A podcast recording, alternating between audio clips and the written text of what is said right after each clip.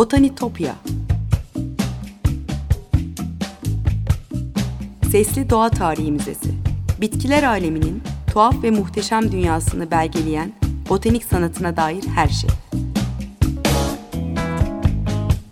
Hazırlayan ve sunan Benan Kapucu.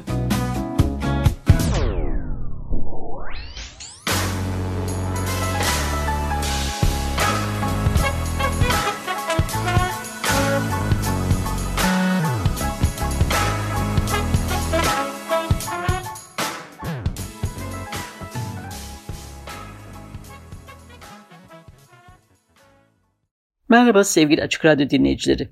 Botanitopya'ya, bitkiler aleminin tuhaf ve muhteşem dünyasına hoş geldiniz. Anlatıcınız ben Benan Kapucu.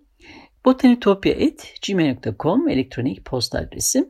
Aynı adlı Twitter ve Instagram hesaplarım var. Buradan her zaman ulaşabilirsiniz. Yorumunuzu, görüşlerinizi paylaşabilirsiniz. E, programda bahsettiğim kimin konuları, görselleri birlikte bu adreslerden paylaşıyorum. E, takipte kalırsanız çok mutlu olurum. Ee, geçmiş programları kaçırdıysanız, e, merak ediyorsanız onları da Spotify üzerinden ya da Açık Radyo Podcast'ler üzerinden dinleme şansınız var. Ee, sevgili dinleyiciler, hep gösterişli olanlarından konuşacak değiliz ya, e, her yerde çokça karşımıza çıkan iki kır çiçeğinin hikayesini anlatacağım bugün size. E, biri çayırlıklarda minik mavi boncuklar gibi parlayan unutma beni çiçekleri, diğeri de peri masallarını süsleyen yüksük otları.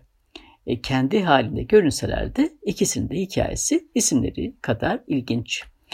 Unutma beni bir çiçeğin alabileceği en romantik isimlerden biri olabilir ama bilimsel adı Myosotis'in bununla uzaktan yakından ilgisi yok. E, Yunanca fare kulağı anlamına geliyor. E, tüylü yapraklarının biçimi ve yumuşaklığı fare kulağını çağrıştırmış olmalı. E, ilk kez Fransızca'da unutma beni anlamına gelen Nemöbliyepa adını alır çiçek. Daha sonra da İngilizceye benzer olarak Forget Me Not olarak geçer. Adının kökeni üzerine farklı hikayelere geçmeden önce botanik özelliklerine bakalım. Unutma beni çiçeği Boraginaceae, Hodangiller familyasına ait ve yaklaşık elli türü var. Ortası sarı ya da portakal renkli olan çiçeklerin taç yaprakları beyazdan pembeye, açık mora kaçan maviden gök mavisine uzanan bir renk skalası oluşturuyor. Boyu yirmi otuz santime kadar ulaşabiliyor. Tek yıllık bir bitki. Bulunduğu habitata, iklim koşullarına ya da cinsine göre çiçeklerinin büyüklüğü de değişiyor. Gölgede, nemli topraklarda daha kolay serpiliyor. Nisan ayından başlayarak Temmuz'a kadar ormanların açık alanlarında, kırda, yol kenarlarında, bahçelerde, terk edilmiş arazilerde, yıkıntılar arasında o güzel mavi çiçek başlarını uzatabiliyorlar. Bizde de farklı türleri Karadeniz, Marmara, Ege ve Akdeniz bölgesinde deniz seviyesinden iki bin üç yüz metre yüksekliğe kadar kuru ya da nemli ortamlarda yetişiyor. Evet, Orta Çağ'dan sonra unutma beni adıyla çağrılıyor bu çiçek ama Antik Çağ'da e, milattan sonra birinci yüzyılda e, De Materia Medica kitabında bununla hiç ilgisi olmayan bir ismi var. Dioscorides salkım çiçeklerinin kıvrılışını akrebin kuyruğuna benzettiği için akrep otu demiş. E, bunu, onu izleyen diğer doğa bilimcilerle birlikte en yaygın kullanılan isimlerden biri de akrep otu olmuş. E, bu benzerliği nedeniyle Dioscorides e, akrep ve yılan sokmalarına, E, ayrıca her yerde rastlanan o vahşi köpeklere karşı ilaç olarak e, önermiş. E, tıp kitaplarının temeli sayılan De Materia Medica kitabında böyle yazıyor. E, bu çiçeğin unutma beni adını nasıl aldığına dair e, söylencelere girelim.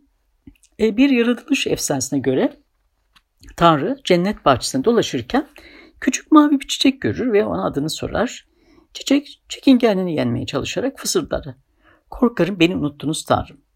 Tanrı da onu yanıtlar: "Unutma beni, ben de seni unutmam." E, bu öykünün başka bir söylenişi daha var. Tanrı tüm çiçekleri adlandırmayı bitirdiğinde ismi konmamış ufak bir çiçek bağırır: "Unutma beni ey Tanrım." Tanrı yanıtlar: "İşte bu senin adın olacak." E, derenin küçük çiçeklerini bu mavi ve parlak gözleri, umudun zarif mücevheri, tatlı unutma beni çiçeği, e, romantik şairlerden İngiliz Samuel Taylor Coleridge'in bin sekiz yüz ikide yazdığı bu The Keepsake, anma şiiri de bu öykünün bir başka versiyonu anlatıyor bize. E, Orta Çağ'da geçer bu öykü. e, Tuna Nehri kıyısında e, evlendikleri günün akşamında e, yürüyüşe çıkmış bir şövalye ve eşi e, nehrin azgın sularına kapılıp gitmek üzere olan bir mavi çiçek görürler. Eşinin onun güzelliğinden etkilenip e, çiçeği arzu etmesi üzerine şövalye onun için çiçeği almaya çalışır.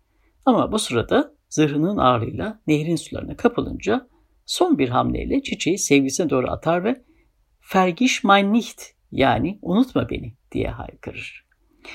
E, çiçek Alman edebiyatında da kendisine önemli bir yer bulmuş. E, Grimm kardeşler masallarında geçiyor çokça.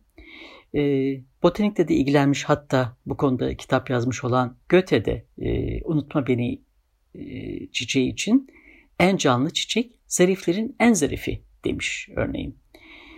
Bolingbroke dükü İngiltere ve İrlanda kralı dördüncü Henry bin üç yüz doksan sekizdeki sürgün sırasında bu çiçeği amblem olarak seçmiş.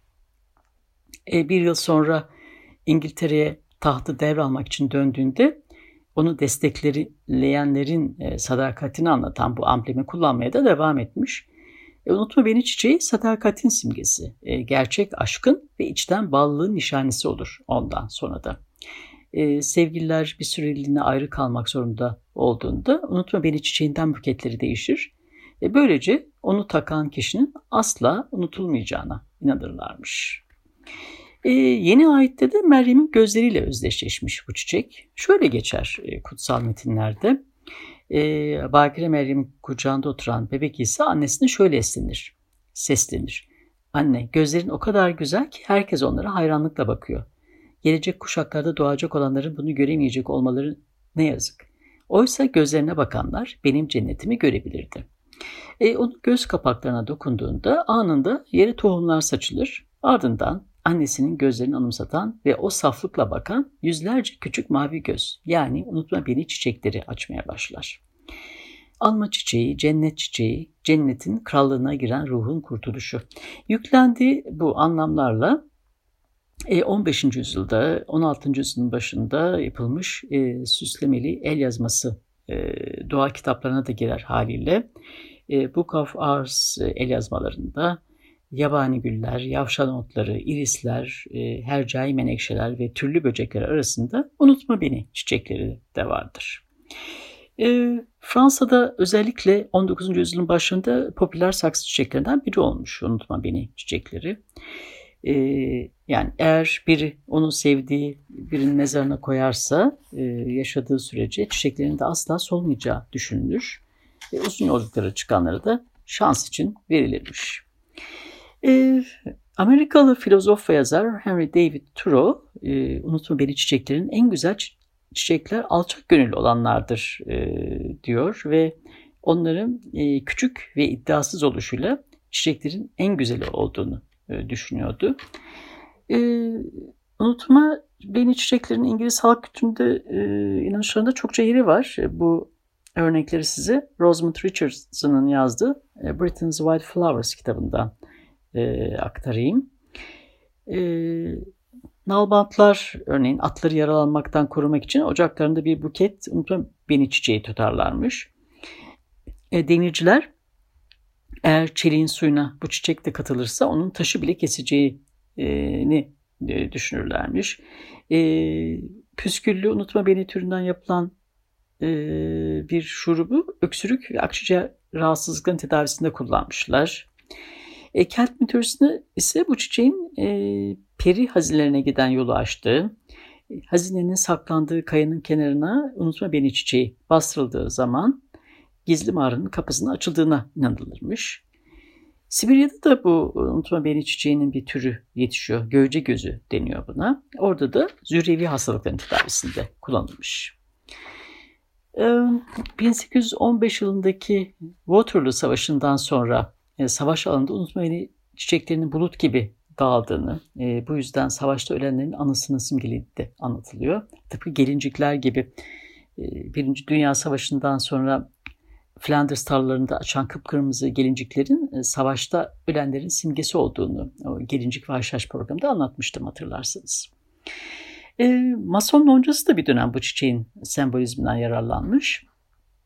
E, bin dokuz yüz kırkların başında e, Naziler Avrupa'yı işgal ettiğinde bu çiçek e, bu kez hem üyelerin ifşa olmasını ve ceza almalarını engellemek hem de birbirlerini tanıyabilmeleri için e, bir süreliğine e, Masonların bilinen logosu gönye ve pergelin yerini almış.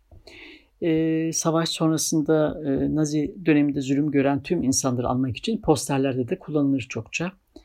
E, Alzheimer toplumunun logosu da e, sarı gözlü beş ta- mavi taç yapraklı unutma beni çiçeğinden oluşuyor. Unutma beni çok yaygın, herkesin bildiği, her yerde yetişen ve yakalara takılan bir çiçek. E, bir Haziran bin dokuz yüz otuz altı yılında e, Fransız feminist yazar ve aktivist Louise Weiss de e, feminist hareketi ve savunucuların ne için mücadele ettiğini hatırlamaları için e, Fransız milletvekillerine unutma beni çiçeklerinden buketler vermiştir örneğin. Evet, unutma beni çiçeğin hikayesi böyle. Şimdi bir müzik arası verelim sevgili dinciler. Sonra ikinci bölümde buluştuğumuzda perilerin sevdiği diğer büyülü kır çiçeğini, yüksük otunu anlatacağım. Şimdi Vanessa May'in kemanından dinliyoruz. One Moment in Time.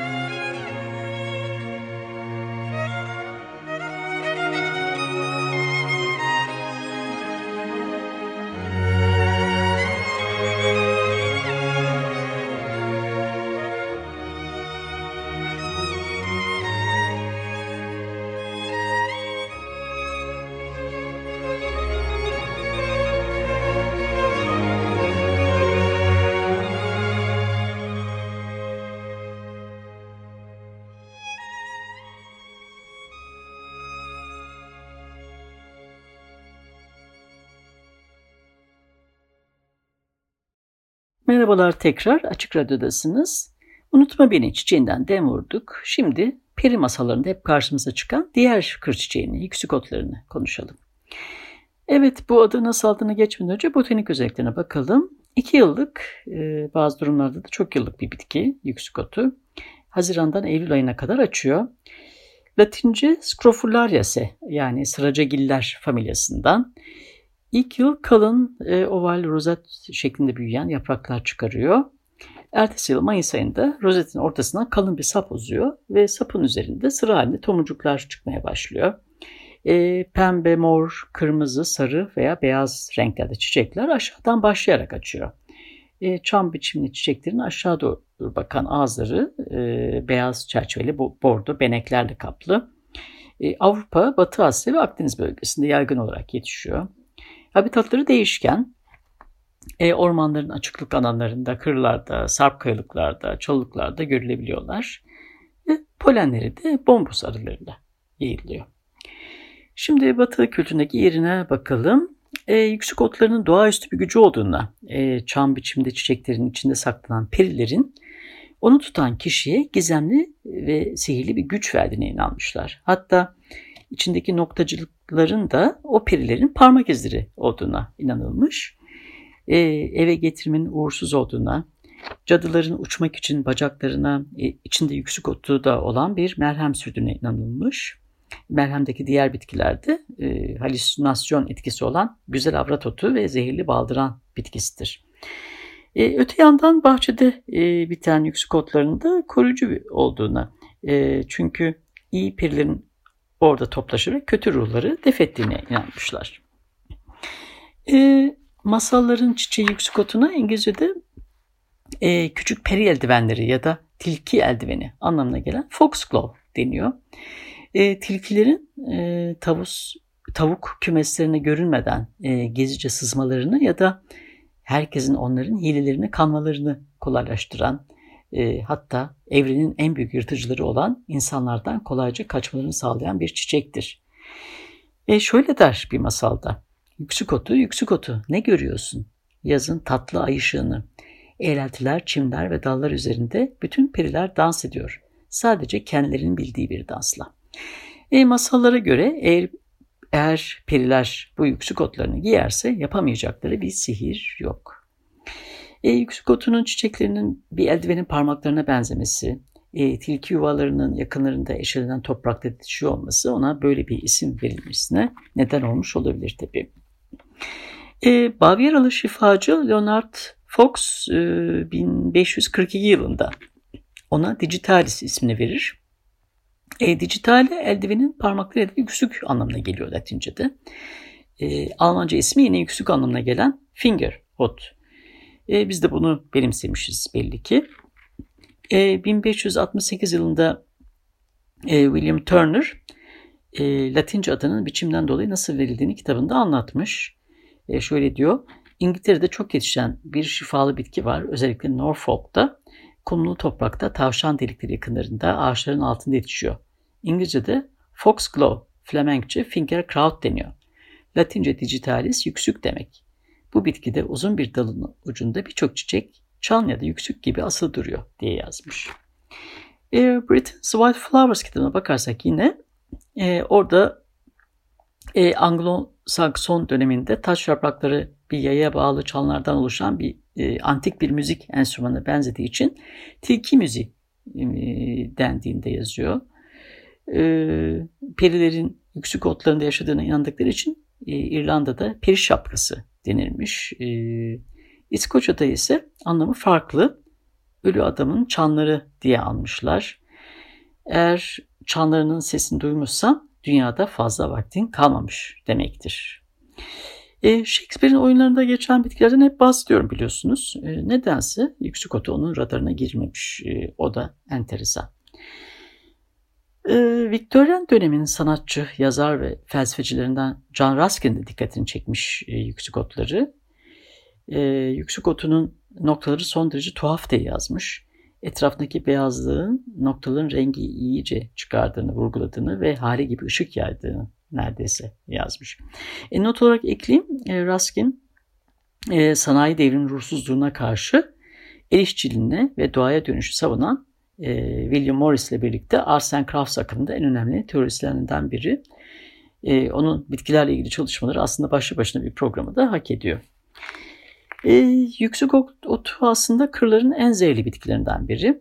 E, ona adını veren Leonard Fox da e, yüksek dozlarda alındığında öldürücü bir ilaç olduğunu da söylemiş. Öte yandan e, kalp hastalıklarının tedavisinde kullanılan dijitalinin elde edildiği bir bitki. E, kalp atışını düzenleyen ve kalbi güçlendiren kardiyak e, glikozitler içeriyor. E, böbrekleri çalıştırıyor ve tansiyon düşmesini sağlıyor. E, kalp kaslarında güçlü etkisi olan dijitalin e, yüksek otunu yapraklarından kurutulup öğütülmesi elde edilmiş. Bu maddeyi bin yedi yüz seksen beş yılında keşfeden William Withering, e, An Account of Foxglove and Some of Its Medical Uses e, kitabında e, digoksinin nasıl kalbin hareketini yavaşlattığını ayrıntılı bir biçimde anlatmış. Onun bu keşfi bugün hala e, birçok hayat kurtarıyor. E, hatta bu bilim insanının e, Old Church, yani Ed, Ed Best'in Old Church'teki mezarında da ilginçtir. Yüksek otu e, kabartması vardır. E, yüksek otlarıyla ilgili Winston Van Gogh ile de bağlantılı şöyle ilginç bir öykü var. E, onun yaşamı boyunca fiziksel ve e, zihinsel sorunları olduğu ile ilgili çok şey yazıldı bugüne dek. E, hastalıkları arasında onun e, Digitalis, yani yüksek otu zehirlenmesiyle olduğu. E, bunun da onu ksantopsi yaşamasına, yani her şeyi sarı görmesine neden olabileceği de düşünülmüş. E, Van Gogh sarısı özellikle Yıldızlı Gece ve Gece Kahvesi resminde çok belirgin. Doktor Gadget'in portresi resminde de Van Gogh'un kendi doktorunu elinde bir yüksek otuyla çizmiş olması da bu hipotezi desteklemiş elbette. Tabii bu argümana karşı olanlar da var. Onun renk paletini etkileyecek kadar ksantopsiye neden olacak bir dozun öldürücü olacağını, Doktor Gadget'in aslında homeopati uzmanı olduğunu da söylüyorlar. E, bilimsel gerçekliğe dayanmasa da insanların anlatmayı sevdiği, cezbedici bir hikaye olduğu kesin. Evet sevgili dinleyiciler, bugün kendi halinde biraz da melankoliyi çağrıştıran Unutma Beni Çiçeğinden ve sihirli güçleri olan yüksek otlarından konuştuk. Botanitopya'daki keşif yolculuğumuz bu haftalık sona ermiş bulunuyor. Sosyal medya hesaplarımı da tekrar hatırlatayım. botanitopya nokta com elektronik posta adresim, aynı adlı Twitter ve Instagram hesaplarımda var. Program destekçilerime gönülden teşekkürlerimi iletiyorum buradan. Haftaya tekrar görüşünceye dek sevgiyle ve duayla kalın.